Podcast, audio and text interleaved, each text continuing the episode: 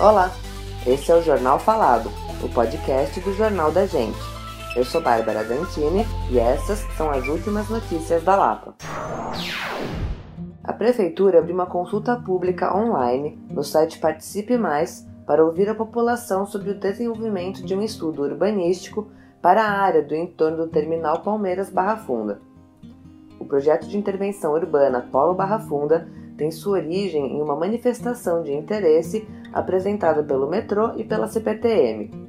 As contribuições da população podem ser enviadas pela internet até 31 de outubro. Entre as medidas propostas para a região estão a melhoria da acessibilidade, a qualificação de ruas e espaços públicos, implantação de ciclovias e estímulo à instalação de comércio e serviços de variados setores. Marcada por áreas originárias da antiga ocupação industrial e em processo de transformação, o projeto defende a necessidade de reestruturação urbana do entorno para se adequar à nova realidade. O prefeito Ricardo Nunes apresentou à Câmara Municipal o Projeto de Lei Orçamentária Anual, a PLOA, para o exercício do próximo ano. A proposta de orçamento da cidade é de mais de 95 bilhões de reais, e investimentos passaram de 7,2 bilhões em 2022 para 11,5 bilhões de reais em 2023.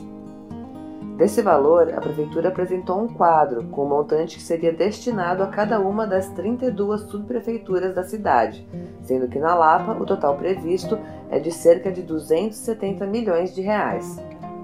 Além desse valor, há o orçamento anual para a administração regional, previsto em 39 milhões de reais. Em 2022, o orçamento da Lapa foi de cerca de 36 milhões. A Prefeitura vai realizar uma série de atividades em equipamentos culturais, em locais públicos e abertos, como praças e parques, nos dias 12, 15 e 16 de outubro, para o Dia das Crianças.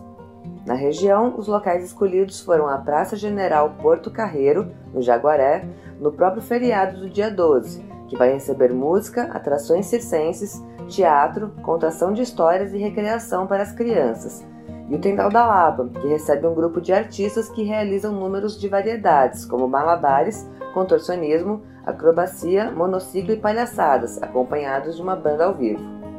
No sábado, dia 15, e no domingo, dia 16, o Teatro Cacilda Becker apresenta a peça Emaranhada, com a atriz Amadilis Irani, que aborda temas como racismo, aceitação, medos e vitórias. No dia 12 de outubro também é comemorado o aniversário da Lapa, que completa 432 anos.